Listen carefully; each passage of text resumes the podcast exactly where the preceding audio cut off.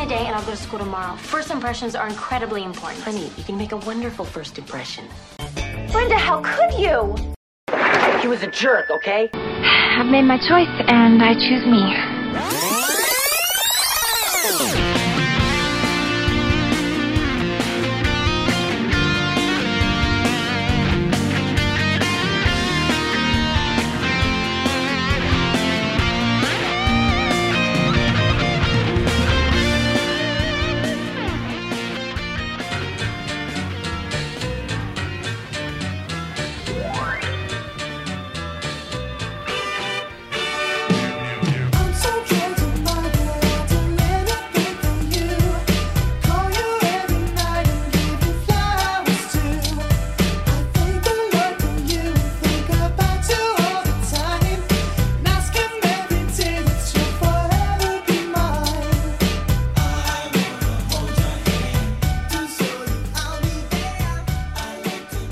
Beverly Hills 90210 aficionados, welcome to 9021NoSo, a Beverly Hills 90210 podcast retrospective series. I am JT.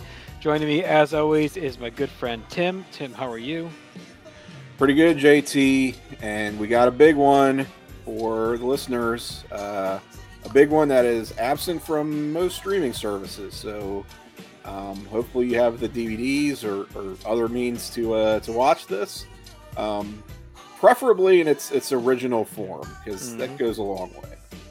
It's really a keystone episode, I think, of the series. I mean, it's one I, I feel like always pops in your memory when you think of the show uh, or the band that's featured. I would say it's probably one of their more famous uh, acts as well. Probably so, yeah. Being part of this. Um, and it comes right at, at a good time. Like, it's the tail end of season two, which is closer to like a season three vibe episode. So it makes sense. We only got a couple left after this anyway. So it really feels like more of a, you know, I always think of like mm-hmm. season three to five as like the modern peak 90210 years, and I feel like this yeah, yeah. this almost feels like the kickoff to that because I feel like our next two um, are similar, and and then we're rocking and rolling into season three. So yeah, I'd have to agree. All right. So uh, we always have a guest with us, of course, and tonight we do have a returning guest. I believe it's his, uh, I don't know, second or third time on, probably with us. I always mean to look, but never do. So uh, maybe he can tell us, Mr. Cowboy Roger Morrissette. How are you, sir? Hey, doing doing great, JT. I believe it's the second time, and I appreciate being on. And just wanting to know, I did it all for love. Okay, mm. very good. Well. Uh, we'll save the rest of the puns as we go. But uh, as, as, you hinted at, uh, this is a very big episode. And since you've been on before, we don't need to get to your history of the show. We can go ahead and dive right in. And that is uh, season two, episode 26. It's episode 48 of the series Things to Do on a Rainy Day. Uh, the, and it's funny because the title doesn't jump out yeah, at you as really like, what this episode is. You know what I mean? Doesn't sound like anything special. No, you would expect something a little bit more tied into to the big part of it. But uh, that said, the rain does play a big role. Uh, this took place on April 23rd, 1992. Got a 19.5 rating. So uh, a, a, small dip from Meet Mr. Pony last episode, but in line, uh, you know, with some of the bigger ones of the season. So I'm sure there was a particular draw that was hyped up leading into this episode that that had some eyes tuning in. I would think. Yes. Um, and, I guess we shouldn't bury the lead. This is what is otherwise known as the "Color Me Badd" episode. Yeah, um, and I guess we can talk about it for a second. So, was how and I don't know, Cowboy, you may remember this a little bit more than I do. Uh, how big was "Color Me Badd before this episode? Like, were they already were, were they kind of like? Because I know now Tuno later is kind of infamous for like having bands that were coming up on, like especially when they have the Peach Pit After Dark and all that stuff later. Um, but coming into this episode, were they already like a big act, or were they kind of burgeoning and ready to blow up?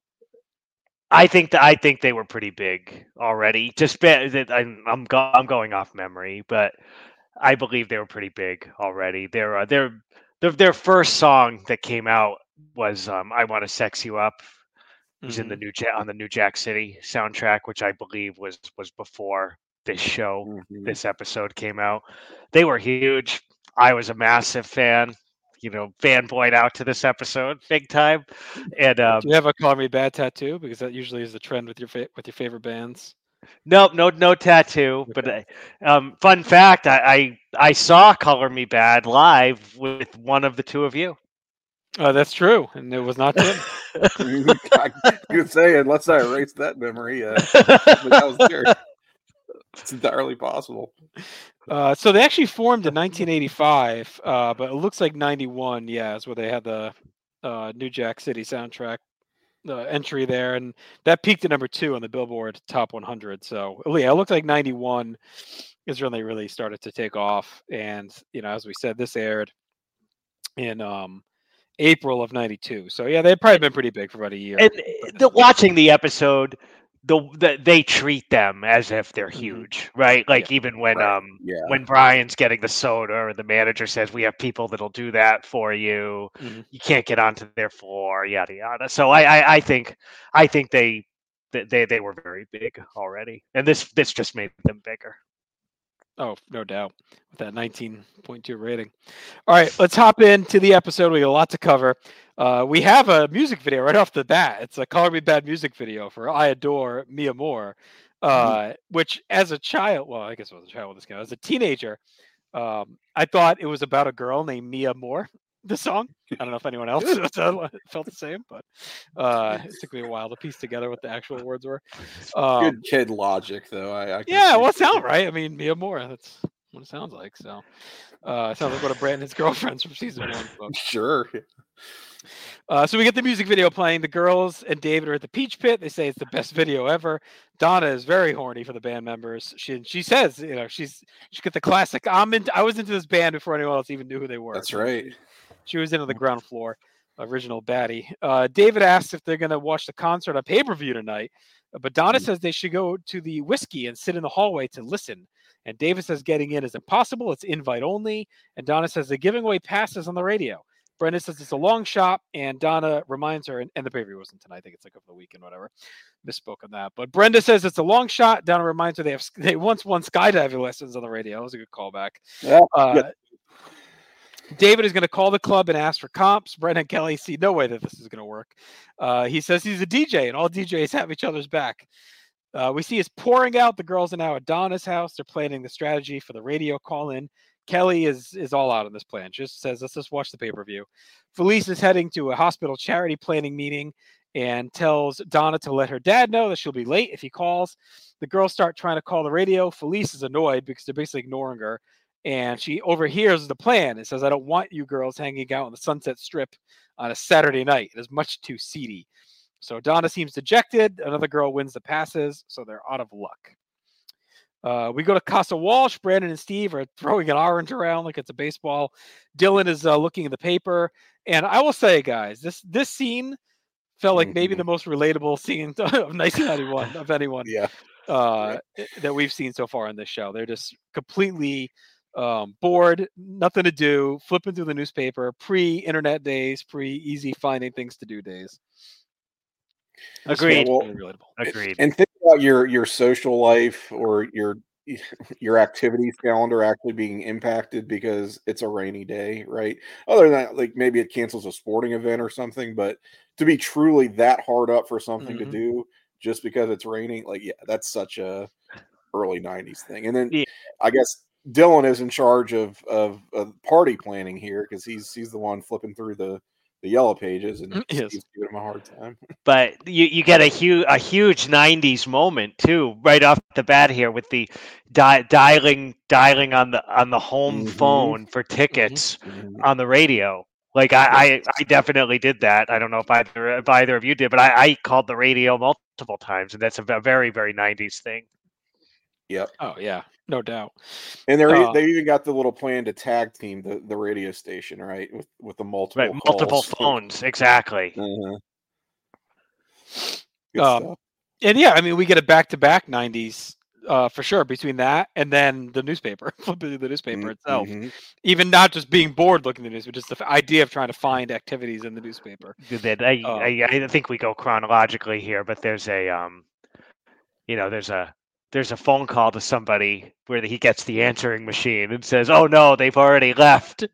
Yes, That- That's that. Yep. nothing, nothing, nothing you can do about That- and that's that. You're Too right. There's nothing you can do at that point. You're, yeah, you're screwed. Uh, all right, so they're flipping through the newspaper trying to find something to do. Jim and Cindy come in. They're running out to museum for a shaker furniture exhibit, followed by a shaker lunch and shaker music. And uh, Jim seems pumped. Uh, d- uh, either of you have any idea what the, all the shakerness was about in this? Because I was, they lost me completely. Yeah, No I- idea, I, kind none. of meant to look it up, but I I just didn't. So I'm like, yeah, I don't know. I guess it's a put that down character. as may, yeah, maybe that's an early '90s reference that's just lost on even us, like a yeah, more like a boomer reference or something. right. I didn't know if it was like an architecture type of thing or something, but it's uh, yeah, yeah. Uh, well, shaker style furniture. Hang on. All right. Looks like it came right up on Google. Um, Okay. shaker furniture is a distinctive style of furniture developed by the United Society of Believers in Christ's Second Appearing, known as the Shakers, a religious sect Alright. that had guiding principles of simplicity, utility, and honesty. So minimalist design of furniture. So apparently, apparently Jim and Cindy are into the shaker style here.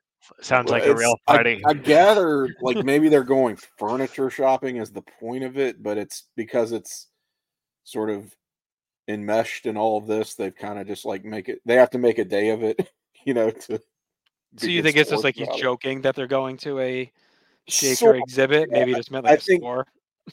Yeah, I I also think maybe they just want to be good sports and like maybe they they're trying to get a deal on this Right. furniture perhaps, so they have to sem- semi participate in whatever else is going on um with this um community.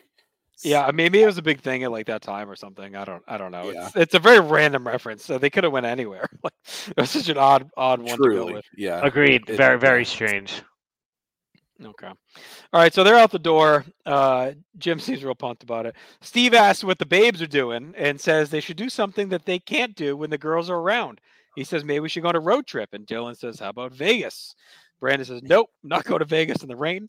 Dylan then sees an ad for a massage service, and Steve's interest gets piqued. Uh, he says, "Is it legit?" But Brando is not really feeling that idea. Steve then sees an ad for a stripper, and Dylan asks, what? You've never seen a naked woman?" Uh, Steve says it's a milestone for a young man. He said he went to two bachelor parties just this year, and they're all world. And Dylan says, "Okay, Rob Lowe." Uh, Steve then sniffs the ad for Brandy in the newspaper, and Brandon says it sounds like an Irish setter, Brandy. Uh, and Steve decides to give a call to hire Brandy um, for the evening. So they found their activity. We go over to Donna's house. The girls are doing nails. They're chatting. David arrives and says the housekeeper let him in. He has the gift of a lifetime. It tells him, "Color Me Badd," or staying at our favorite hotel, Tim, the Bellage, and they can go hang out and try to see them. Kelly's iffy on this plan, and Brenda's like, "Well, what else do we got to do? It's raining anyway. What are you going to go do? Pick out wedding dresses with your mom?" Kelly backs off, says she wants to change. Donna says Kelly doesn't even like the band, and Kelly says, "Well, at least I don't need my permission to hang out on the strip." And Donna says, "I don't care what she said.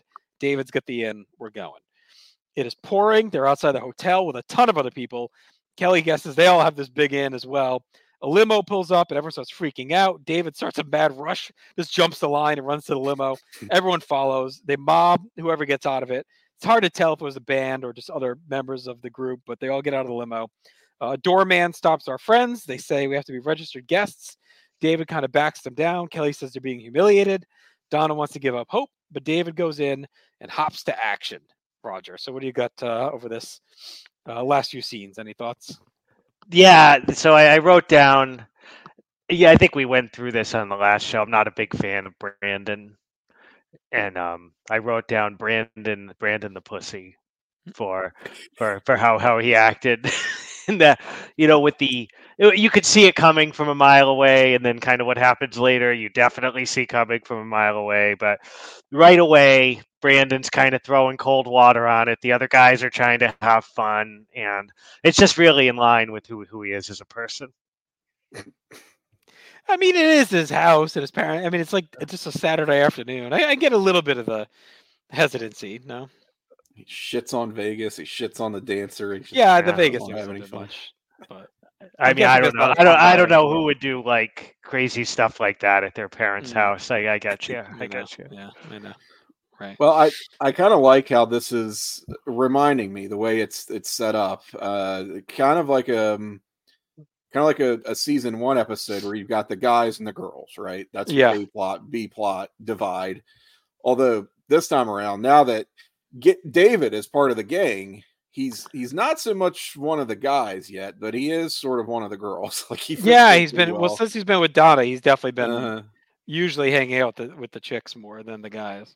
which This is a real strong Well, David episode, I thought. Oh yeah, Yeah, I, I I think he. Um, I mean, they utilize him well. I don't I don't think he would stand out nearly as much if he was just stuck with the guys, right?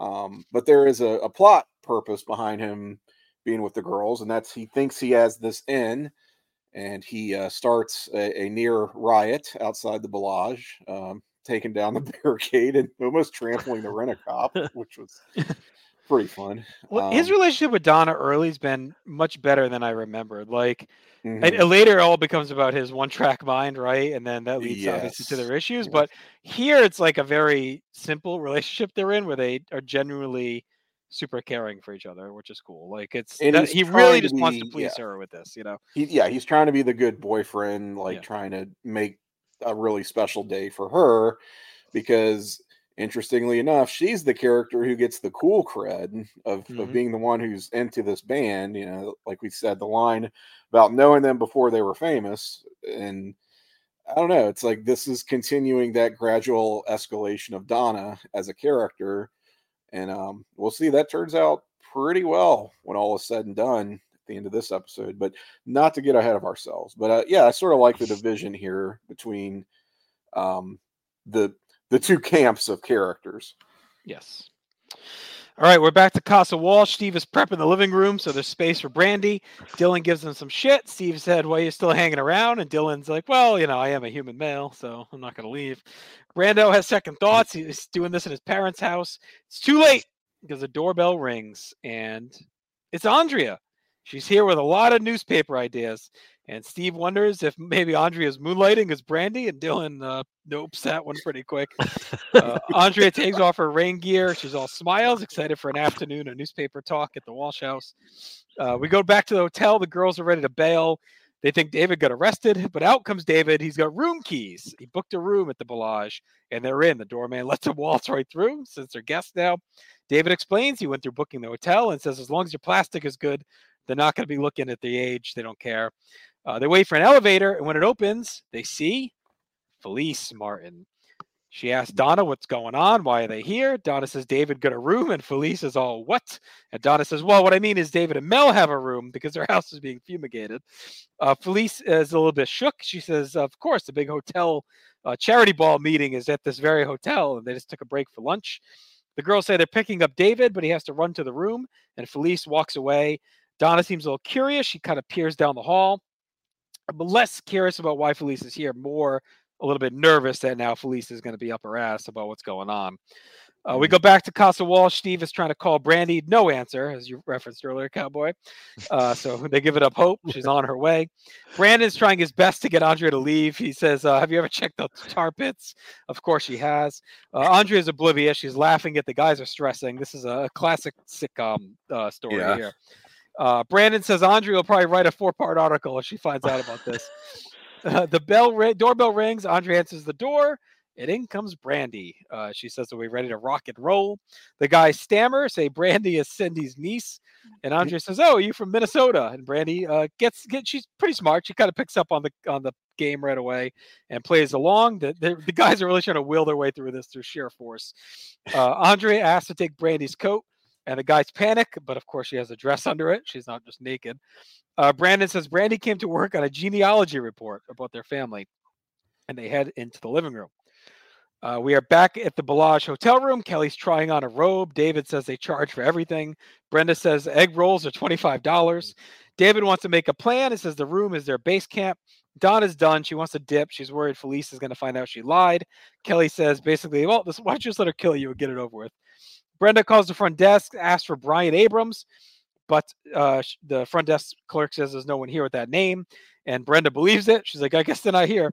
David says, of course, artists always use fake names, and they know the manager is Freddie Kramer, and he's there, and he would not be separate from the band. David calls the desks, asks for the manager's room, but of course, she can't give the room number, but she does patch him through. Freddie answers. David stammers and hangs up. Kelly then trolls him, but David says Mel does his gum work, Freddie's gum work. Uh, so he thought he had a shot. David wants to do some detective work in the lobby, and Kelly and Brenda says they'll be on the lookout for Felice so Donna can participate. Uh, Tim, any any thoughts to this point before we get to the big stakeout? Yeah, I mean the the hijinks with the the stripper are are going to get even Mhm. more wacky from here, but it is a fun little setup. I, I like that she takes the cues from them very well. You sort of get the sort of get the sense that maybe this is not the the first time that she's been in a situation like this, and she's willing to play along as long as she gets paid. It's you know it's all gravy for her. Um, but for Andrea, this is another like little 90s-ism to me that I that I picked up on. Like the, the concept of just showing up at someone's Mm. house, right? You just you would just pop in on somebody. You you don't have to call, you don't have to make plans. It's like, let's just see what so and so was up to. And you're just they might be home, they might not. In Andrea's case, she's she's basically crashing a party, but that's just what you did in the 90s, right? Just show up. Oh yeah, Um Hundred but percent. uh it's and it's one of those like it it maybe would if you hadn't lived through it like people would be like okay this is a little convenient she just all of a sudden shows up here and it's like no that kind of shit did happen um but uh very bad timing on her part so we'll see where that goes uh meanwhile with the uh band on the run here um like david and and kelly are basically tripping all over themselves i like kelly sort of like she sort of can't be bothered. She's trying Mhm. to play it cool. Um, she's like, yeah, if, if we meet them, we meet them. If not, no big deal. Like I don't care that much. Um, but David is all about making this happen for Donna. But um, you know, Donna is now she had now, but she's like a little she she's a little shook because of you know mom being in the building, and she's a little suspicious about that. But mainly, she just doesn't want to yeah, get she's caught, out. Like right? as soon as she's flew Yeah. saw her now, that's all she could think about. it, that. it's like her balloon burst, you know, Yeah. right? She's like, oh shit, got to deal with this now. It's like they already ran into her once. What are the odds if they're going to be sticking around for a while, right. running all over this hotel? It's going to happen again, you know? So it's like, I, I totally get where she's coming from, also. It's not like the cover story they gave her was, oh, we're just hanging out for a while at the hotel because we don't have anything to do. Like they told her we were on the way out, Right. um, picking up David. So, oops, didn't think fast there. Any thoughts, Cowboy?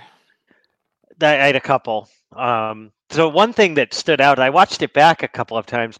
I'm pretty sure that Donna and Brandy had the same jacket. Well, I mean, she is fashionable, so it's definitely possible. So I, I- that that struck me. I didn't know if that if that was intentional or they just only had the one jacket. down. Yeah, mark that down for 90s fashion, right? Possibly the same. It was like a plasticky kind of red, like raincoat almost. Right. Mhm. Um, I thought Donna was pretty suspicious right away. Mhm. So did you take it as? It sounded like you took it as when she like gave the second look and watched her mom um, after they Sort ran into her in like the she's elevator. wondering, like, why is she here? Like, she maybe got had the impression that this conference was somewhere else, and is sort of just baffled over the fact that her mom is even there. See, Not that I- she thinks she's up to what she's up to, but just wondering why she's there in the first place. I felt like the wheels were turning a little bit, a little, Mhm. little, little bit of foreshadowing there, and that was it. That is what I had for the for those scenes. Yeah, I I agree. Like if my because my original note that I have is like Donna is like curious why she's here, but then I don't feel like they reference or play it that way at all No. after this going forward. Like they completely just make her paranoid that her mom's going to see them and get mad at them. So I I don't know if the, it, I gave up on that thought. Like after I saw them, like okay, Yeah, maybe I just you- misread it. But Yeah, Yeah, um, you almost wonder if it was a rewrite where there was maybe a line later where she was like, I thought you were up to something. I've been, you know, you've been doing this and that for months and I just put it out of my mind. You know, if, if they were trying to go in a direction where Donna was maybe onto her and then decided, nah, forget it, just dropped it. Yeah, it's definitely wasn't super clear. Um, but I, I had the same first impression as you did. I, I thought for sure at first it was she was like already kind of picking up a weird vibe. Um, they just don't play it that way or hint it at all until they catch her later. Mhm. So, uh, all right, we get a, a very 90s montage. Uh, we have a lobby stakeout. They're following one of the staff members. I thought this was the manager first, but then we see the manager later. So I guess it's just like a staff guy. Um, they're tracking him around. He's on the elevator. They see he goes up to the penthouse. Donna wants to ask what their favorite color is, and Kelly says, "Of course, it's bad." Yeah, Kelly is like her at her acerbic uh, best all through this episode. she is. Yeah. very uh, pissy. Uh, David says they have to say something smart about the music so they can get their respect. The elevator to the penthouse is locked, so they need a plan B. They go down to the housekeeping level. They're dodging workers, trying to get to the penthouse that way. Kelly steals a key from a housekeeping cart. Her and Donna hop in the elevator. Uh, Brenda and David already kind of took off down another path, so now they split up. Donna says they could get arrested. She jumps out of the elevator and says Kelly doesn't even like Color Me Badd, but Kelly says I do now, and up she goes on her own. Brenda and David are running the stairs. The penthouse is locked, and they go down every single floor. Uh, every door is locked, and they finally find an open door on the bottom level, but they exit out to the loading dock and now are stuck in the rain and getting drenched. We head back inside to Donna. She's walking alone and hears her mom talking, and Felice says, I'm ready for dessert. She turns around, Donna does, and sees Felice kissing another man, and then he pulls her into the room. Donna says nothing. She runs off in tears to base camp, gets a piece of paper, calls her dad at the conference immediately, but he is not available, and she leaves him a message. And uh, Tim, do you did you think her approach was just like panicking, calling her dad to hear his voice or comfort kind of scenario, or do you think she was ready to drop the dime immediately without even thinking about it? I think she thought she was ready to drop the dime immediately, but uh, the fact that he, you know, wasn't available, couldn't get to the phone right away, sort of saved her in some sense. Um, because after sitting with it for a while and thinking about how am I going to approach this, she obviously decides not to do that. Right. Um, so yeah, I I feel like maybe if if Dad was available, she might have she might have just unloaded right there and just been a big ball of emotions, right? Yeah, no, no, Um, maybe about it, Tim. No, maybe about it. If he, upset. answered, if he answered that phone, she would have told him right then, a hundred percent. That's yeah. why she was calling. Like it was, she was, she was acting, and I think just solely, solely out of anger and emotion, and it's just, it's just worked out well that he didn't answer. Mm, Yeah, yeah. I, I would say so. Um, especially for Felice, uh, more than anyone benefited from from him being at the conference and uh, not picking up the phone.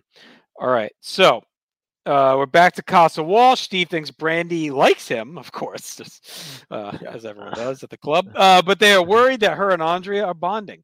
Andrea is impressed that Brandy goes to school. She's raising a five-year-old. So how do you do it all? Brandy says she does office temp work. She works a lot of parties. And Brandon, of course, cuts in and says party planning. It's just party planning. Uh, we go back to the Bellage. Kelly's walking through the penthouse level and stumbles into a girl. And she says, she says Kelly, Whose are you? Uh, and they both kind of say, Nobody, you know, neither of us got to belong to anyone. The girl says she's willing to go with any of the band members and just wants to party. And uh, that's what most bands do. And it's worth a try. Kelly kind of shrugs it off. She says she's not a groupie. She explains her plan, but really has no answer when the girl asks, Well, what, what are you going to do once you get there? Uh, a cop comes, they scatter.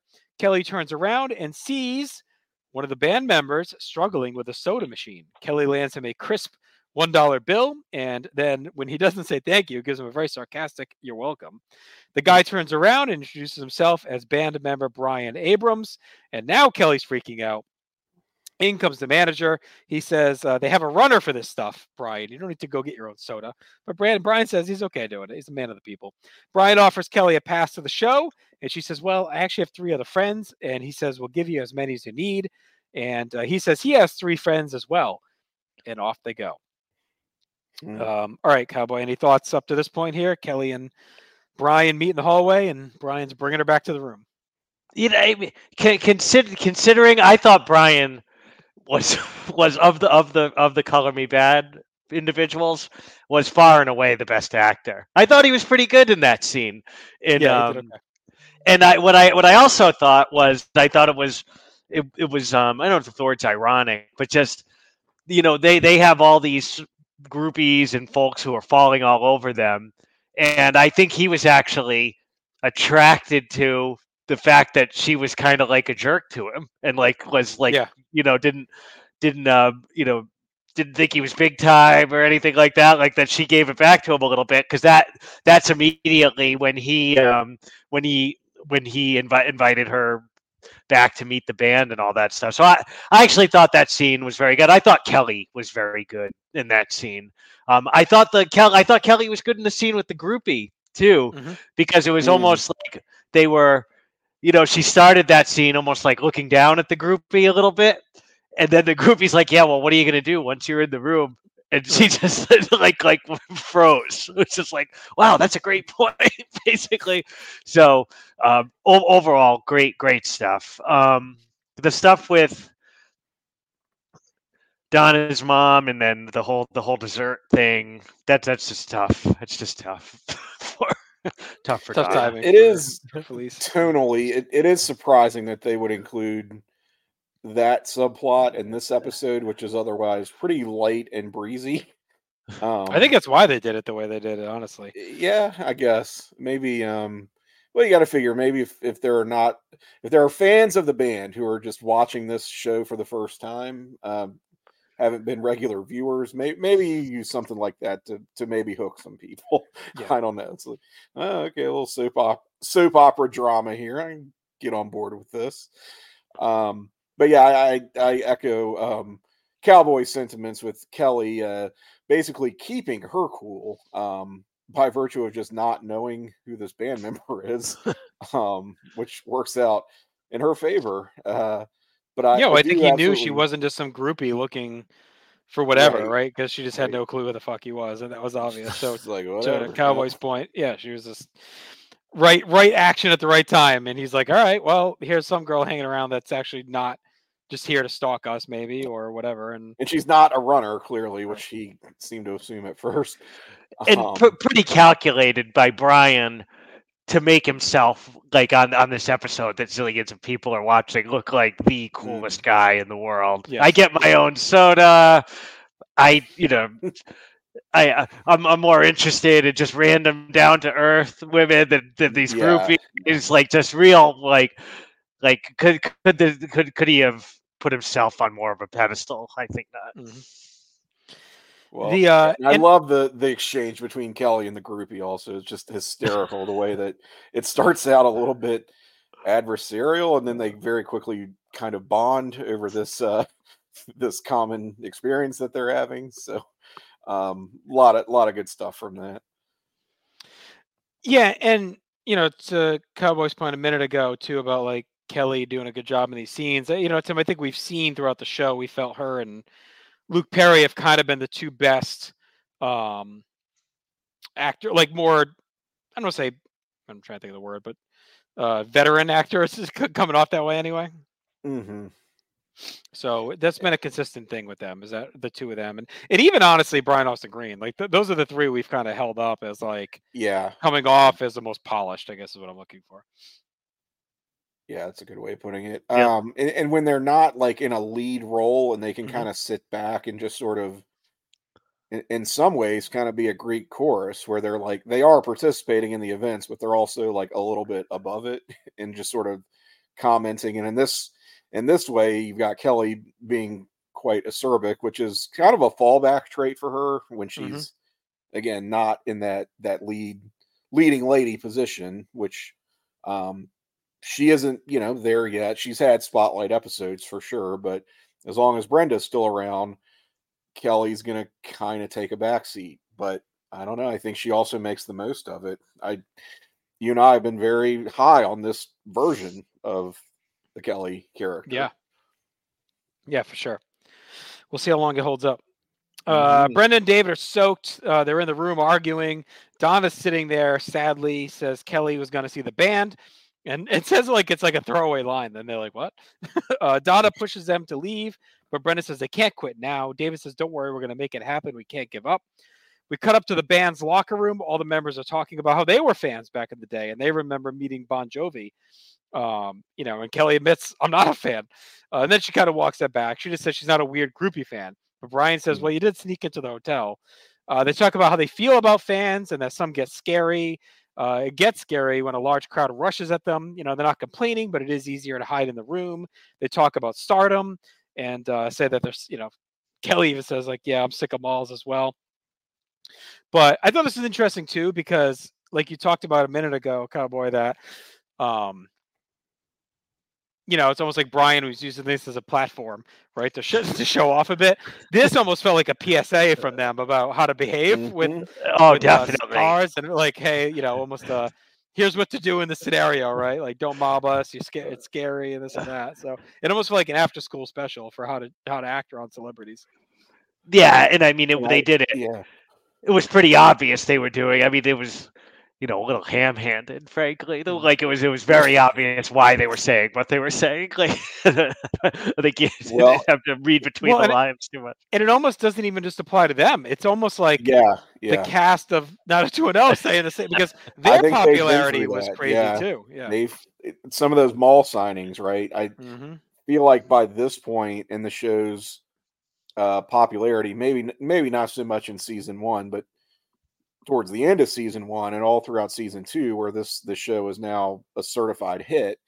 Anywhere these guys show up, I, I want to say I saw something the other day just on like Instagram about how uh, Brian Austin Green and Tori Spelling had hosted like the Kids Choice Awards in 1992, like you know on Nickelodeon of all things, which it's it's kind of crazy that they'd be getting behind a show like this, um, which is not always the most young kid appropriate, but so I think at it. this was- point it still kind of is like at least yeah, that was just the culture at the time, right? This was like kind of a multi generational hit, and uh, you figure there's there's a big big fan scene um, that is really uh, still growing, and I Mhm. think probably into that third season, it's it's probably going to hit its peak. But I agree. these cast members have been through a few a few run-ins like that themselves, I'm sure. And I think where the show is well known later and, and popular, um, to me, yeah, season two and three is likely the peak as far as like them being megastars to teenagers. Like like that to me is where this really starts to peak for them. So It, it- the show gets like as you get into the later seasons, gets a little darker too, and not not geared gets- yeah, much- it becomes more adult as and much toward yeah. kids. Agreed. And Brandon, right Brandon's, it's- Brandon's always there to make sure nothing really untoward Mhm. happens in right. um. Gonna keep things clean. All right. Uh, so anyway, back uh, back here, we are back in David's room. Donna says Kelly probably left, and she just wants to go. Uh, David says not to worry. They're not going to run into Felice. And Donna says, if this is for her, if this is for me, why can't I say it's over? The phone rings, and it's her dad. And Donna says she only called to say hi because it's clear she doesn't want to talk about it now in front of the others. She kind of plays it off. Donna hangs up. She starts crying. And Brenda finally is like, What is wrong? And Donna tells them about what she saw with Felice. Back to Casa Walsh. Brandy's talking about her, her experience in the Peace Corps, how she met her husband, George, who's now working on a novel about the Zen of surfing. So she's supporting him as well. Dylan gets excited about a surfing book. Uh, Andrea says, Well, it's time to leave, just randomly out of the blue. Uh, but she wants Brandy's number so they can hang again and talk some more. She really enjoyed it. Uh, Brandy uh, says, Do you want to rock and roll now after she leaves? And of course, fires up some Color Me Badd. I want to sex you up. Uh, she starts to dance as she's undressing. Dylan and Brandon now feel awkward. Steve is growling at her. Brandon stops the music naturally and says he can't do it. They know her too well and they see her as a friend now. Brandy says it doesn't bother me. And Steve wants to get get back going. He doesn't care about it either. And Brandon says he just feels bad. Dylan agrees and basically they tell Steve to pay her um, and call it a day. So Steve gives in. He he agrees deep down. I think he was trying to fight it, but um, they've now gotten to know Brandy a little too much and uh, know she has a kid and everything else going on. So uh, they feel a little funny having her stripped down. So uh, as they pay and um, she starts to head out, she's going to leave, and of course the door opens and Cin- Cindy and Jim are back. Uh, and I thought this was one of the funniest moments of the episode. I thought this was really well done. Yes. Uh, Brandy goes, "Hey, I'm Cindy's cousin, and I gotta go." Um, it was really, really She good. says to Cindy. yes. Oh, it was fantastic. It was really good timing. The timing was perfectly delivered. Um, Jim and Cindy kind of give a look to each other. Steve takes off quickly. He's like, I'm out. Dylan says, I'm out. Uh, Brandon says, Oh, that's Steve's cousin's Cindy's cousin, which is, I thought, a decent cover um, Yeah. as well. And Cindy says, Wouldn't Steve's cousin's cousin be Steve's cousin? Uh, Jim says, Who knows with these California families, a lot of divorce and everything else. Uh, Brandon walks away, and Jim and Cindy start to sing some of the shaker music, apparently. Uh, all right, let's pause here because this. I feel like I want to give the seat its due. Um, I would say, Tim, we've we've watched a lot of Now to It Out to this point. I, I think this is one of the funnier scenes we've seen. Um, It is. I want to look yeah. up who played Brandy because I she seemed like a pretty good and trained, well trained actress as well. Like her Mhm. delivery and timing throughout the whole episode was really strong. But this scene, the, the comedic timing was really funny. Um, and then the cousins, cousins, cousins stuff was good. So I don't know. I, I found this to be a very enjoyable scene. And then the Walsh is breaking out in song. Yes, of course. Well, Just what else do you do? Amazing. On a rainy. Um, and of course, everyone true to form, right? Steve and Dylan are kind of still, they're still going for it, right? They're like, we don't really care that we got to know you that well. It's- I mean, you're already here, so let's get down to business. And Brandon, yeah, throws the wet blanket on. And I'm sure um, Roger, this pretty much is just confirming, um, Cowboy, your feelings on the Brandon character. Um, which no, no, no, no comment. I, he wasn't, you know, he, he- he's not wrong here. It's just, it's more of a kind I of mean, a uh, just. honestly, they kind of caught a break because imagine she's in the middle of her, Yes, you yeah. know, performance. Oh, with definitely, I thought of that too, and I think that that, like, you know, a very, very. If if, if Brandon wasn't there, this could have turned, you know, this pretty, pretty rough, pretty quickly for them. Although I do kind of want the Walshes to walk in on that. That's Oh, pretty man. great too. I feel uh, I feel sorry that I looked up this poor girl. Uh, so Michelle Uh-oh. Nicastro, uh, she was born in 1960, so she would have been like early 30s when this was made. Uh, she was in. She did some acting. She had episode of Full House where she was in When Harry Met Sally. Uh, that's about it. Prior to this, uh, Knight Hmm. Rider did an episode. Not not a ton. She was in an episode of Coach later as Dauber's girlfriend. Uh, episode of Wings. She only did a few things. Um, she passed away in 2010 of breast and brain cancer at 50, which is sad. Oh, Oh, that stinks. She looks like she did some Broadway, uh, Merlin the musical. So yeah, not not a ton. She was a singer and an actress, but She uh, did well, I mean, she presented well in this like- episode. I would say. yeah. I mean, it's just she just seems like one of those those character actors you probably saw on shows around this time, Right. um, primarily just in television. So you may not have known the name, but just hey, it's so and so. Could have been like a Seinfeld girlfriend, right? Well, when when you when you guys finish 90210, and we do Coach next, just, Okay. I'm uh, I'm in. We'll we'll have to remember. yeah. See where she comes back. I would love to do a coach rewatch series. Wow, that's that's a pull, but okay. Oh, I love it. Uh, all right. Brenda and David try to rationalize what's going on. Uh, Brenda says maybe it was just a friendly kiss and we shouldn't jump to conclusions. Donna worries about her life changing. David says maybe her parents have an arrangement and her dad knows. Uh, Donna does not like that one. And David says every kid at West Beverly has the same story. Uh, Brenda's just trying to help. Donna wants to go. Brenda says they'll go with her. We go to the lobby and Brenda, this this is probably the most uh, we've had a lot of logic leaps in this episode. Somehow the front desk clerk is like, "Are you Brenda? you have a call." Right? Yeah. Like, I don't know how he knew. You know what I mean? Um, Yeah, she's just like passing by. Yeah. yeah, it was it was weird. Um, unless he knew her from earlier or something. But um, it's Kelly on the phone. She says she's with the band and has passes for the show. Brenda says they can't go. She explains what happened. Kelly wants to leave, but Brenda's like, "Do not pass up this opportunity. Go to the concert. We're gonna take Donna back. We'll deal with her, and you uh, go enjoy yourself." Um, so I'm gonna ask you this, uh, Cowboy. Would you have gone to the concert, Yes. Tim? Um, here's the thing: if I'm Kelly in this situation, I may be already feeling a little bit awkward being like this one girl. Like even that's the the earlier scene that we talked about as sort of the PSA about don't mob these these celebrities in public. Like she's sitting there on the couch, just surrounded by all of them, and they keep it very wholesome. I, I get that, but it just the optics are a little bit weird, right? And even though she makes it clear, you know, like I'm not a groupie or anything, I'm not looking for anything else. It's just I don't know that I'd be all that comfortable if I'm her in that situation by herself. Like it's just her and the band. So yeah, it's it's maybe a little bit of a mm, like I'm a little bit torn in in that situation. Well, your but, take is more about her going alone, but what about as a friend? yeah. Like, should she have left to go console Donna?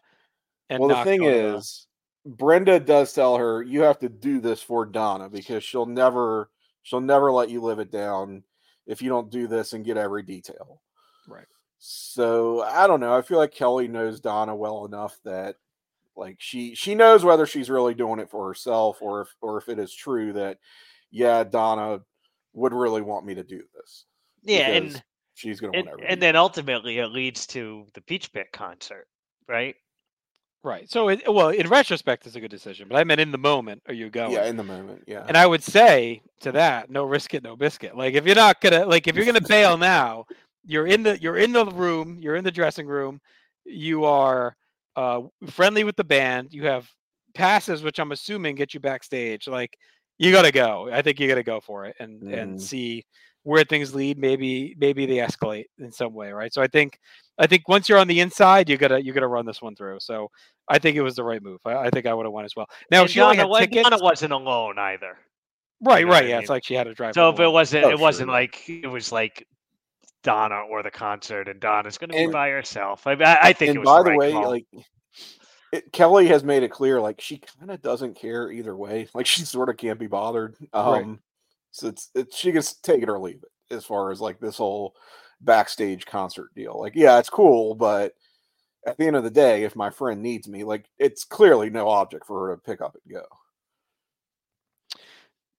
No, I, agree. I, I mean, right. She could have left. It would have been fine. Um, do you think that it was weird that Brenda didn't really give Donna the option? Maybe a little. I don't know. At, at that point, maybe she just read the room, read Donna, figured, all right, this thing's done, right? Um, let's just call it a wash. Um, because it, it's just she's in no shape to. She's just not fit to enjoy this this experience right now. Probably, but I think you at least gotta ask. You at least gotta say, You listen, like I know it I know it's tough right now, but just so you know, like you know, she's Like, she's here's what happened. she's with the band and we can go. like, Literally, you want to go as a pick me up, yeah. you know what I mean? Um, I feel like she should have at least offered. What do you think, Cowboy? I'm I'm with you. I think you got to at least offer. Right. Maybe she think. does. Maybe maybe that's something we just don't see. Like it's Yeah. a Not privy Um, to it. yeah. It's possible. Because I mean, I, I like it. Like I'd almost be pissed if I were Donna be, having that withheld from me. Like, wait a minute, what? Mm. My favorite band, I could go meet them. Like, yeah, whatever, Felice, fuck off. Yeah, like, it's like, hey, here's something that might cheer you up. It's your call. Right. Yeah, I mean, yeah. And again, it's not just a going to the concert. Like, if Kelly just had a ticket, then I'd say, all right, probably should should book it. But to me, like the level of access she's now obtained, you can't you can't just walk away from that. well, and if there's any any time you could get away with something as far as you know the whole mom deal is concerned, Mm-hmm. and tell her to stick it up her ass. I'm Right. going to the Whisky to see my favorite band and tough shit. You two time and hose bag. Right. That was a time. Wow. That was a time to rebel. Yeah, you know, take make it make it an opportunity. Take advantage. I agree. Maybe I'm more calculating than some of these wholesome, rich Beverly Hills kids. I don't know. All right, Brenda goes to get the car. David's checking out. Felice shows up, and David says they're just about to leave. And Donna says, "Go outside." Felice grills her why she's there, and Donna says, "How's your meeting?" And Felice says, "I've been up to my ears in committees and budgets." And says she asked Donna a question: "Why is she here?"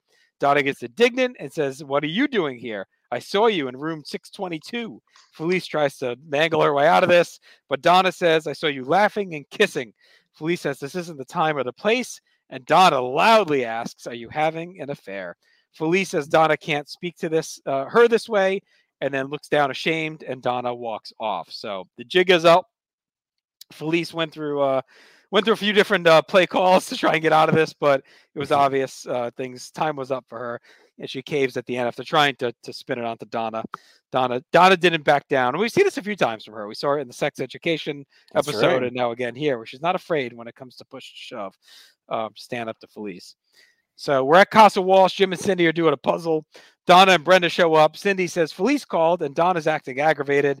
And then it straight up tell Jim and Cindy, like, this seems like a questionable decision. Uh, but they were like, you're going to find out anyway, but not necessarily. Like, I don't think we needed to tell the rest of the family about this. Uh, Donna says she thought she had a family, and Brenda tries to talk her down. Cindy tries to help as well, but Donna wants answers. She wants to know the next steps.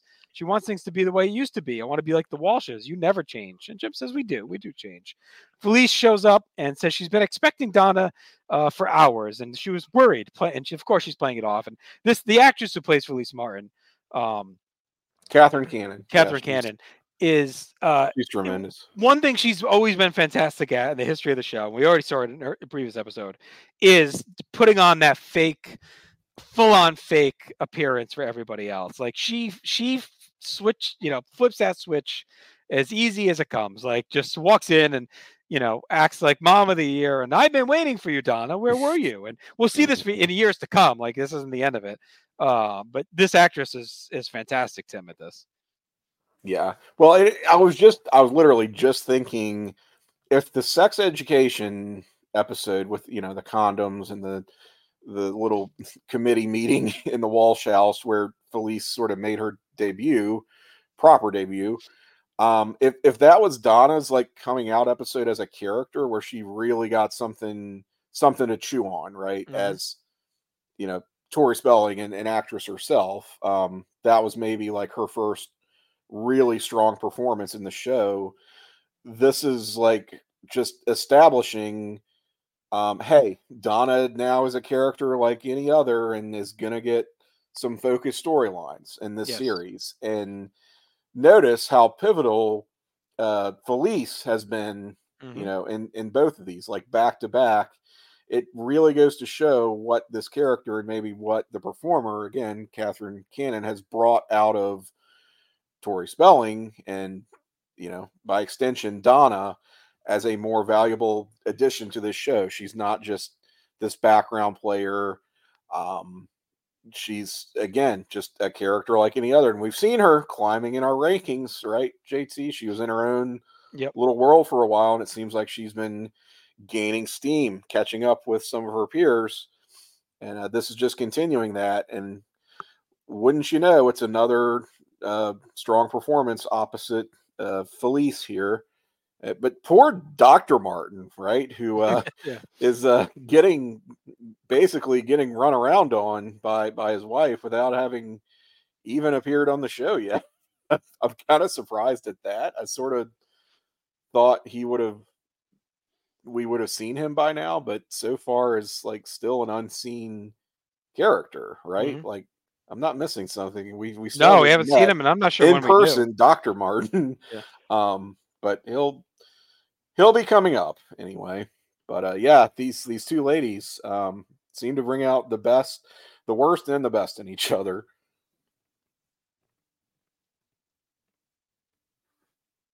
Roger, would you um would you like to have a fling with uh, Felice Martin? no, no comment. Um,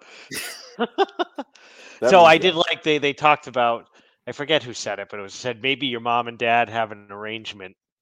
Nearly It was everyone. At West- that, yeah. David, yeah, nearly That everyone was at West wild. Beverly has Yeah. the same story.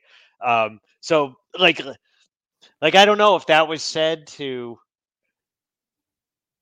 eh, you know, to to make it like maybe maybe like you said. I feel bad for Doctor Martin. Well, at this point, do do we- do we know we should feel bad for Doctor Martin? Right? Sure. Yeah. It's Like I think that's what I David's mean- alluding to there. And then um, I do Uh-huh. I do think um, Donna's mom is, is is a good actress, and I think that's probably purposeful to match her with with Tori Spelling, who you know probably isn't winning an Academy Award any any anytime Right. soon. I I think that she helps. He does she does help elevate Tori Spelling. Um, but I thought this whole this whole scene was good, and it leads to one of my favorite scenes. So whenever when Justin talks about it, I'll give you my mm. thoughts. All right. Uh, so Felice wants to leave. Donna says she'll ask dad herself what's going on. And Felice tries to explain that marriages are difficult. Donna calls her a hypocrite. She went on and on about abstinence during the condom debates and says she can't even go to a concert because it's too seedy. But look at you. Felice tells her to quiet down. And Donna says, You only care more about appearances than how anyone feels. And she's not going to hide her anger for appearance.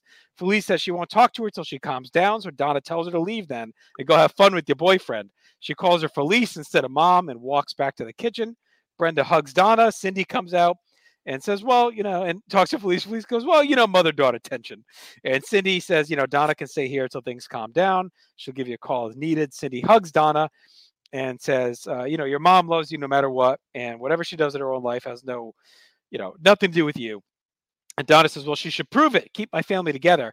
And Cindy says, It's very hard keeping a marriage balanced. And for the first time, opens up about her dalliance with the photographer back in season Oh one. Uh, so another good callback here. And Cindy, Yeah. Cindy always knows the right thing to say. So she lets Donna know, like, not just Felice, like this stuff, you know, comes and goes. Uh, Brandon is uh, processing the affair with Brenda. Jim comes in, and the, the, the delivery on this line uh, by James Eckhouse is just fantastic. He comes in, he's, got like his uh, shirt unbuttoned. and, Tough news about Donna, like like she blew out her ACL. like, like yeah, we just talked about it, Jim. Like you know, he comes in like he just heard it on the street or whatever. Ah, tough news about Donna. Um, they talk more about what changes uh, can happen, and Jim says, you know, they can help Donna just keep her world simple. They can be there for her. Brandon says they feel weird that Jim and Cindy are still together, and Jim says, well, maybe we are squares after all. Jim Mm. says uh, to Brandon, hey, by the way, Steve's cousin left her business card. Uh, Brandon kind of looks at him, and Jim says, remind me in two years to tell you about my bachelor party. So uh, we get cool dad Jim again, like back in the basketball episode here. Once once old Brando to hear his war stories when he's 18, of course. Uh, Felice comes home and she finds Donna sitting in the dark in the living room. Explains, you know, kind of how what happened earlier is her worst nightmare. Donna's faith has been destroyed. She asked her to grow up way too fast now, and Donna says she has been growing up. And catching Felice isn't what made her an adult; it just hurt her.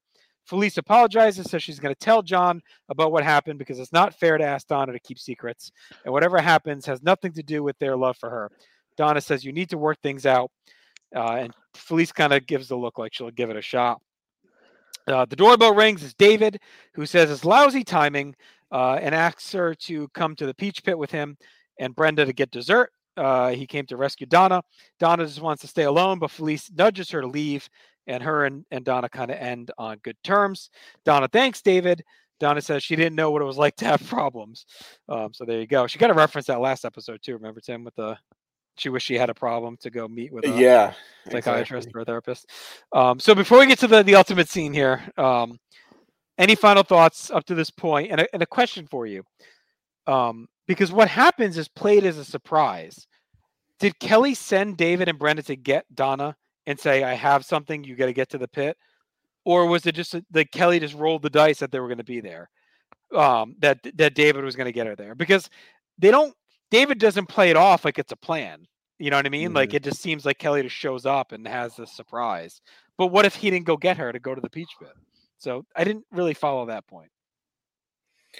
Yeah, I'm gonna I'm gonna say it was probably a setup because yeah, because obviously we don't get that scene otherwise. Um Kelly looks like a fool just showing up at the peach pit by herself, I guess, in this band.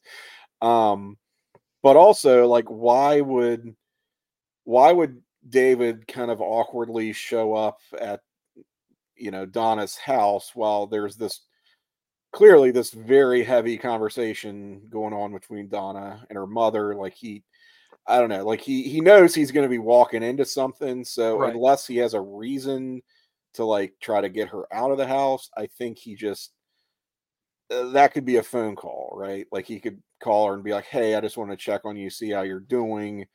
Um, you know, did you talk to your mom? Blah blah blah. Like I don't think he would just show up and be like, "Oh, want to go to the peach pit? I know you just had like the worst day of your life." Right. You know, So he obviously knows something. Something's up then.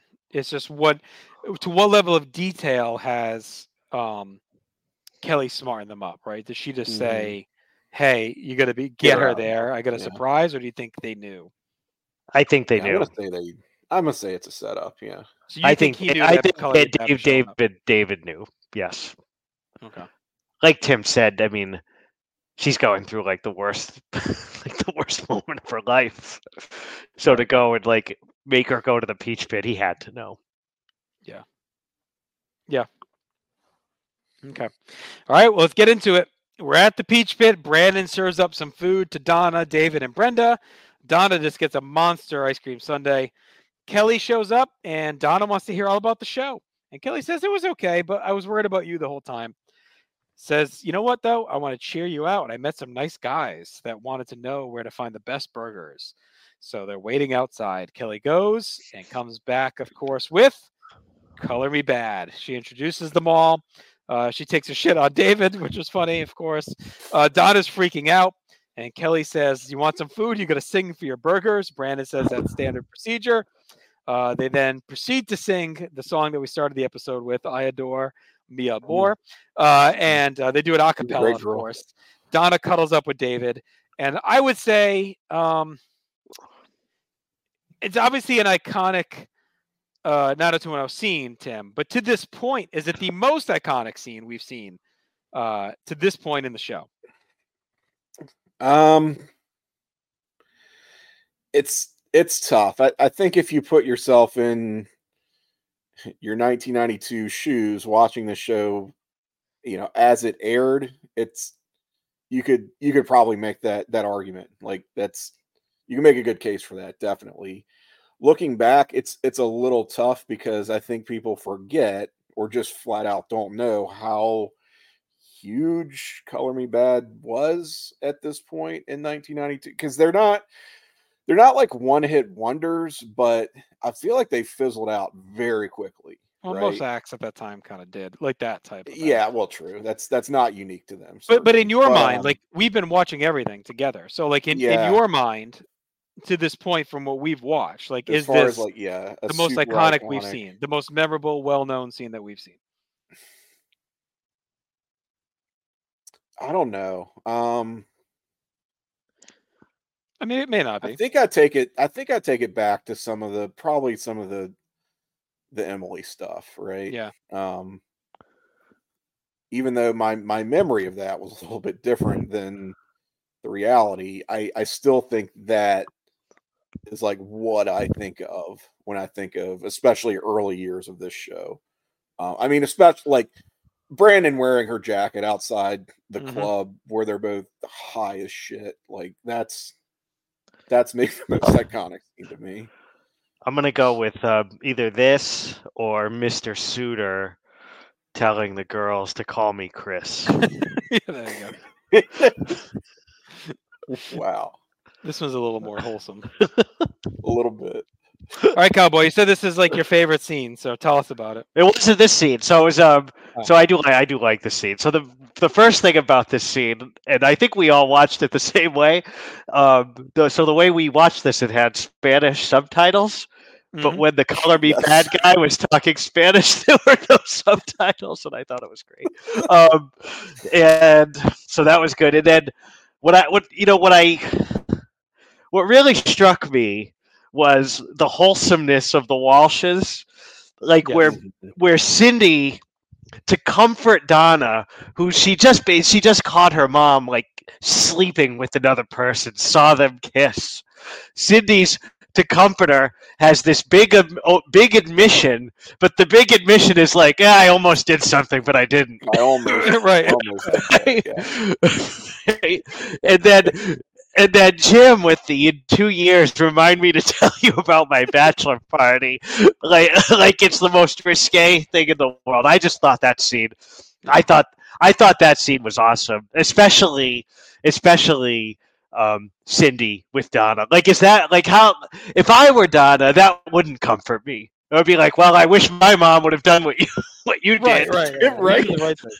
Well, then on marriage, top of it, can be hard, but you know only some of us are equipped to to not philander, essentially. And your mom's not that person.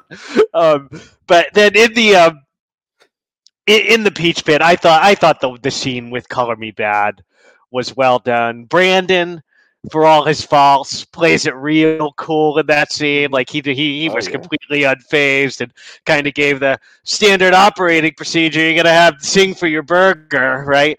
And um, I th- I, I thought I thought it was good. I thought the guys from Color Me Badd all all, all did well. And then They you were know, the great same- as the- guest actors. They, I mean, they, they were really, really good through the whole episode, and they took it in stride. They bought in. They weren't like too cool for school, right? I mean, they kind of played along with it and um, leaned in and had a fun time. So that that definitely stood out.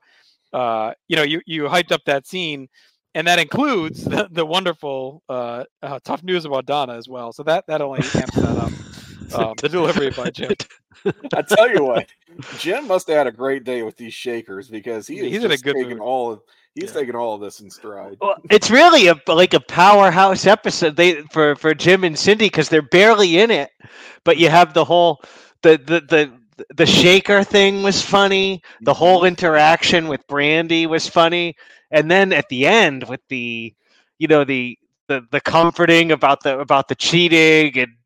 Big, big, Yeah. big Jim talking about the bachelor party. It was all it was great. Yeah, it was good. It was good. The Steve's cousin's cousin. I mean, everything hit. Uh, there is a, a wonderful piece of art I, I recommend uh, checking out as well of the scene. It's on uh, Etsy. I'm trying to. My message is being a pain in the ass. I'm trying to get the Etsy store here for you um, because I want to recommend it. It's um. Here we go. Pulling it up right now. So it's uh by Easel Goes Pop.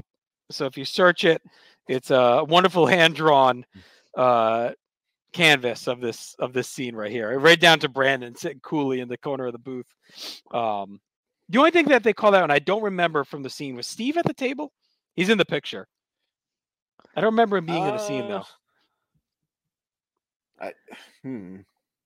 because it looks like they have like- he had, they have donna david kelly brenda steve at the at the table I'm gonna unless it's- trust the I'm gonna trust the artist on yeah this I'm one. with that. Right. You're right. He's- I mean, Steve Or- would be the, give him would the the- most forgettable person in that group for this specific scene. So yeah yeah because there's no He Dylan, right? out of frame or something. no dylan's definitely not there he, he's definitely not there Well, that's what I'm Um, saying. So why would they? yeah. Why would they just insert Steve? Right, right.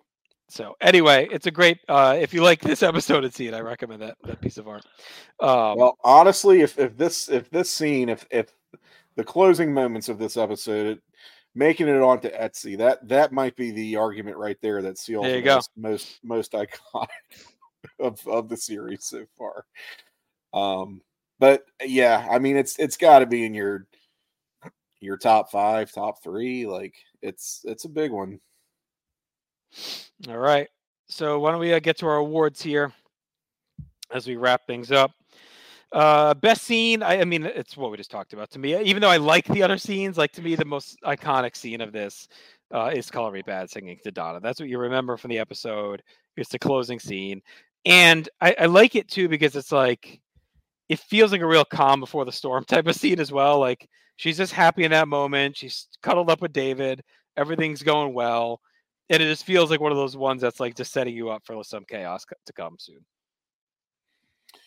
Yeah, I, I'll back you up on that. And as you said, the band is really game for it because Mhm. they're smart enough to realize, hey, if, if uh, we do this thing and it comes off well, it, it's like a almost like a promo package for us. Yeah. just as a band. It's free this, publicity. Yeah. Uh huh. Popular show. Let's, let's um, make a good make a good appearance here and um, make it memorable. Clean, clean sweep here. I mean, I think it it, it has to be just for the Right. cultural significance. It has to be the best scene. Um, I think the best, kind of the best acted scene, I thought was um Donna confronting her mother. This is a little soap Yes. opera, but I thought I thought it was very well done. Both both times, um, both at the hotel and at the Walsh House, she was really good. Yeah. Yes. Um, even even at home as well. Which I liked when like the line about I didn't grow up because of this. Like it shows again that um, Felice is just out to lunch, like completely in the dark, right? About how Donna feels. Like like I'm sorry to make you grow up. And she's like, you know, you're obviously not paying attention. I'm already grown up. It's not because of you. I grew up my own. Um, so like I thought that was a good line too, like that Donna uh, picked up on. So they've definitely written her well. I mean, you know, I I I'd say she's definitely the character I've been the most surprised with uh, early on. That she she was way in season two at least has been been much more entertaining than than I expected out of the gate. Um, most important scene I, I went with uh, Donna catching Felice. I mean that's really the only scene that that means anything going forward here. I would agree with that, and it just is going to foretell more turmoil to come in the um, the Martin family household dynamics.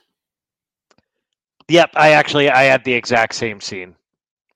So Yeah, yeah, clean, clean, clean sweep. As far as as far as seriousness and stuff that's going to last beyond this episode, I think it's uh, but clearly the most important. Yeah, I mean, really nothing else stands out. Um, all right, uh, most '90s look. I just I want to Color Me Badd. just everything they're wearing, I mean, yeah, iconic '90s gear. Um, I had David's sweater in the um at the be- in the first the, the beginning. If you look at the sweater, it's it, it was very very nineties. I didn't take a photo Yeah. of it, so don't ask me to describe it. But that's what that's what I chose. well, and if we're keeping it within the cast, there's Brenda kind of decked out in all black, looked very stylish throughout this episode. And of course, the red uh, raincoat. yes, the reused raincoat. Yeah. Uh, most '90s moment. So, I mean, Color Me Badd music video. Obviously, Right. uh, searching the new the newspaper for activities, and then uh, the one you mentioned earlier, Cowboy, is a good one too. Of course, calling for tickets on the radio. Although that's still a thing they do actually. So, um, it hasn't completely gone passe. But I It's just not like- something everyone does. It's more of no, yeah, if it's you are accepted. But but like when in- Taylor Swift was here, like they were doing it. Like I know. Oh, that, yeah. So it's still definitely a thing. Um, any other '90s uh, moments? Nope, you you hit them. I had Color Me Badd and dialing for tickets, even though they still do it for Taylor Swift. I also I put cordless home phone as another Mhm. 90s thing. Though I'm sure those still exist somewhere too. Cordless maybe phone, the maybe. Shakers and their furniture. We don't know. We'll never know. We'll have to do some research. If anyone out there is a big Shakers fan, let us know. Um, all right. Best lesson learned: Don't befriend the stripper before she strips. Okay. Yeah. Valuable lesson there. Um so I had I kind of tried to keep it simple. Um your parents are people too. Um it's it's one of those like Felice is an asshole. Like she she definitely really sucks like as a person, but Mhm. she is here um sort of to get that message across, right? And Right. that's one that especially when you're in early to late high school you, you start to realize your parents aren't just your parents like on a pedestal they they are people and have their problems just like anybody else you know heavily Absolutely. in this case I had they always register under aliases. It's a Mhm. great, great, great lesson for anyone Okay, looking to, yeah. to stalk someone famous. Yes, there you go. Mhm. Just try. You have to guess the alias, though. That's the tricky part. Um. All right. Uh, best hookup. I went with Andre and Brandy. I thought I thought they really meshed well. They had a good uh, rapport, good Okay. vibe. i mean I, I went with felice and her boy toy uh, Yeah, Yeah, unnamed that was guy, weak. It wasn't even hot. It was just like a. Well, I. I I put th- best hookup. Donna's mom saying now it's time for dessert. It's a lame, it's a lame line too. look you don't know what's you don't know what's going on to go- I mean, closed we did, we didn't have much in this episode for that category, yeah. so it was, Uh, there was you- if way you're more. leave it if leave Andrea it to and my imagination i'm gonna go places once Brand once Brandon stepped in and put an end to any fun in the house, it was it was Donna's mom's hookup or nothing. Andrea and Brandy had way more sexual chemistry than Felice and that that dude. uh, Hundred percent. Um. All right. Uh, quotes. I had a couple. The uh, wouldn't Steve's cousin's cousin be Steve's cousin was funny, and then uh, of course the uh, line of the episode for me: "Tough news about Donna," uh, by Big Jim. you love the Jim walk. Oh my god, it was so good. Um, I, I had a few that you mentioned the one as they are calling uh the stripper. Brandon says, "Brandy, that sounds like an Irish setter." Uh, and Steve says, "Let's hope not." um, And when she arrives, here another one from Brandon. What do I say as he goes to answer the door? Dylan tells him, "I hear hello is popular." uh, and then just the the whole exchange between Kelly and the groupie, some of the highlights. Um, The groupie just looks at her, looks her up and down, and goes, "So, whose are you?" and uh, Kelly, in the course of this conversation, says, "I don't get it. What do you want from them?" And the groupie just says, "You know." To party, yeah, that's exactly the, it. That's the way that she comes across is like, all right, such a cartoon character. Yeah, almost famous. This is not. I went I went for for best quote, I went with also a Brandon quote. She's going to do her thing right here where my mom aerobicizes. Gonna do her thing. Uh, all right. Look, to me, it's a no-brainer. This is a pure 10 out of 10 episode. There's uh, a major storyline development, an iconic uh, debut or, or cameo, um, some really funny lines. Just it hits up up and down the board. Yeah, this is a this is a top. I mean, from what I remember, right? I have not done the full rewatch with you guys, but this is like a top five episode in the history of the show for me. Through so definitely a ten, and you know, honor honored to be here. Thank you, thank you for choosing me for this one. All right. Well, you know what? We'll make it a clean sweep. Ten out of ten for me. It's Nice. it's just really hard to find fault with this one. I don't I don't know why you would. Just sort of pure joy throughout. Mhm. Um, I won't say there's not a ton in terms of character development or, or one sort of ongoing storyline that that kind of starts here is the Felice infidelity stuff, which in the grand scheme of things is not huge for this show, but it's also not nothing. So we get we do get some signature drama in here as well. Um, so it, it kind of hits on all all points for me. All right. Um, so let's get to our trackers. I mean, I think we know most of the songs that aired in this episode. It was the three Color Bad songs that we talked about. Uh, for new characters, we had Color Me Badd, all the band members. We had uh, Freddie Kramer, the manager. Uh, we had the groupie, and then we had Brandy. I don't, I don't think I missed anyone. Anyone else pop up that I didn't capture? Was it um? I don't think Felice's the- boyfriend got a name. Yeah, Yeah, that's the only one I'll was put him in. thinking as well. Okay, well, we'll mark him down. He had enough of a presence. Um, relationships, we had Felice and the boyfriend, Andrea and Brandy, and then Kelly and Color Me Badd was a was a nice relationship as well. Okay. Kelly and the groupie.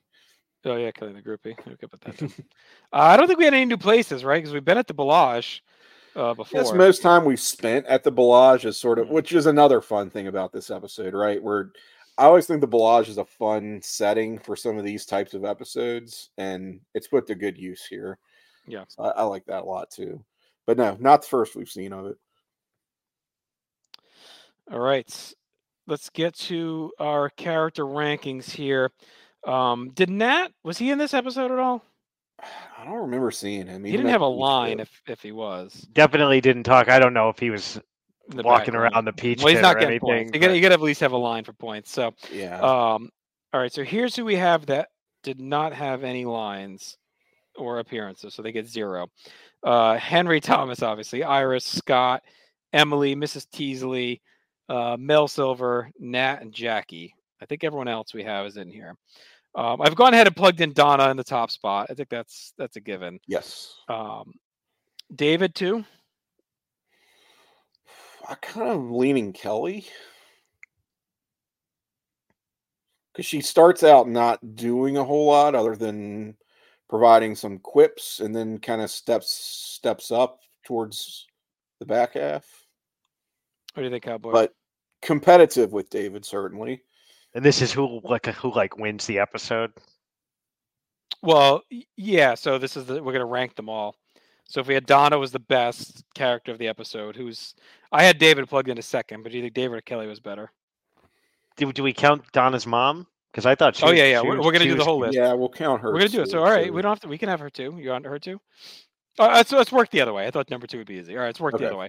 So who's the worst of anyone who had an appearance? Who's last? Uh, the Steve or I guess it's Andrea, Steve, or Dylan probably is last. I mean, Dylan was very weak in this in this episode. Yeah. I would put him last. All right, so Dylan, and then I I'm would say some fine with it. combo Brandon, Steve, and, and Andrea here. Steve, Andrea, Brandon in reverse order. So Brandon was the best out of those three, I think. Yeah, I think that makes sense. Andrea, Yeah, I'm I'm good with that. this is a really low finish for Brandon. Um, Yeah, well, He, Dylan ear- he earned it. That's it. All right, so then I would. Uh, so who do we got left? We got Jim and Cindy. We got Felice, David, Brenda, and Kelly. So we need to. Brenda, the I think was- Brenda is pretty clearly the next. She didn't Yeah. do much. Yeah. And then now this is a murderer's row to try Yeah. to get through. Jim, Cindy, Felice, Kelly, David. David. It's. Uh, I don't. I mean, that's it. That's all. That's who's left. And Don is number one. Yeah. We got that settled. I think in that pack we go Jim. As good as he was. Um Damn. Um, because I do like Cindy over Jim in this one, right? Yeah. I mean, would you have them? Yeah, I guess they're below Felice. Yeah, I guess Jim's next. So Jim, then Cindy. Mm-hmm. So then we got David, Kelly, Felice. I think I think you just I would I say think David, Felice. Kelly. You have Kelly above Felice? I do. Okay. I thought that was a strong episode. She played it cool with Color Me Badd.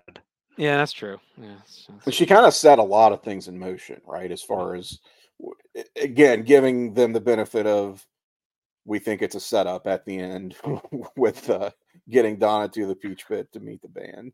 And that conversation with the groupie was really fantastic. Right. Um, okay. Holding court on the couch in the in the suite. It's pretty pretty amazing. All right. While we tabulate the overall scores, uh, Tim, you want to tell us any anything that's going on out in the other stratosphere of our podcast world? Uh, yeah. Well, as as I often do, I would just urge people to subscribe to this podcast. If you listen to us regularly, or if this is your first time listening, um, welcome. We hope you'll be back, and more importantly, we do hope you will subscribe today. If you are not, uh, helps us a great deal, certainly. And if you want to interact with us, you can just search for 9021NoSo on Facebook. We do have a uh, Facebook group, um, which sort of has been turning into a more active community here lately, where we've been hanging out, uh, answering questions, and just getting to know some of the listeners, having some fun over there. Um, we do have an Instagram as well. It is 9021 No So show 9021NoSo podcast. I don't know why I always call, want to call it 9021NoSo show on Instagram. I guess because it rhymes and I want it to rhyme. But no, 90210 No So podcast. Um, if you're not a, a Facebook person, you can uh, get on the Instagram, find some fun screen caps, and interact with us that way as well. Um, but yeah, and you can find me on Twitter or X, whatever you want to call it. I am at Cyke68, C Y K E 68 uh, and get in touch as again many listeners do from time to time. You can dm me or just tweet at me whatever you want and i'll get back to you. Um, i have a lot of interest this show being one of them but um, just love meeting new people talking to uh, whoever's out there and enjoying what we do. Jt how's it looking on your end We're almost there, Cowboy. Then you want to uh, plug? You got a couple shows out there. I do. I, I, I have two. I have a um this week in the NFL, which is exactly what it sounds like. My myself and um my dad and and John D'Amato uh, take a look uh, look at the week this week in the NFL. and also talking docs with Jennifer and Logan. Um, we had a new talking docs drop today, so please please listen to those. We enjoy doing them for you.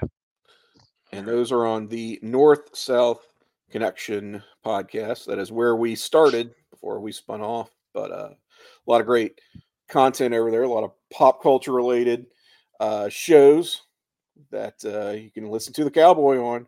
And I've been enjoying that uh, Talking Docs, the latest uh, Cowboy, where you are my octopus teacher. Tim, you should. Uh, you're hired as the hype man after that one, right there. Add added context, pumped me up a little bit. Could couldn't have gone better. Anytime. I hope people will check out the show now. Oof, all right, it was a lot of math, but we're here. Um, so here we go.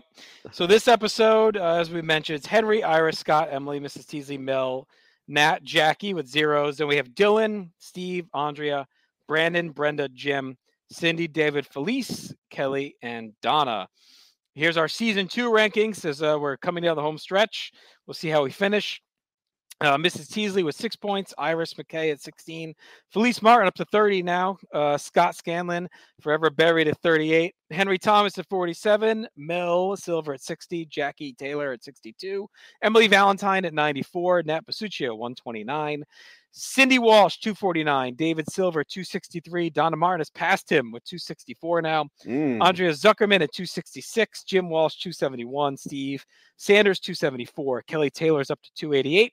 Then we jump up to our top three Dylan McKay at 331, Brenda Walsh 353, Brandon Walsh 366. And our all time character rankings uh, Mrs. Teasley at six, Iris at 16, Felice at 30, Henry at 47, Mel at 60, Jackie at 75, Emily at 94. Scott shot his way to 102 permanently, Nat at 179. Donna at 345. She's gaining on David at 389 for a long time, like you mentioned. That's Tim. Insane. in her own world, but she has slowly made progress. Uh, Andre is at 409, Cindy 416, Jim at 429, Kelly at 457, Steve at 465, Dylan at 490, uh, Brenda 100 ahead of her boyfriend at 596, and then Brandon still pacing the way. He's broken the 600 point mark. He's at 607. So those are all time character rankings. I want to thank everyone for listening. This is a, a big episode for us to get to. We're excited to have made it this far. Especially want to thank the Cowboy for joining us. Tim will be back in three weeks. We only get two episodes left here in season two, which is wild to think about. Um, but we're almost done, and we'll be on to season three before you know it. So a lot of big things happening. I want to thank everyone for listening. A little dim sum, a little den sum, and we'll talk to you soon. You want to take a place. You say you treat me better, better. I know for sure. You say she loves me, and I could never leave her. Never, baby. Yeah.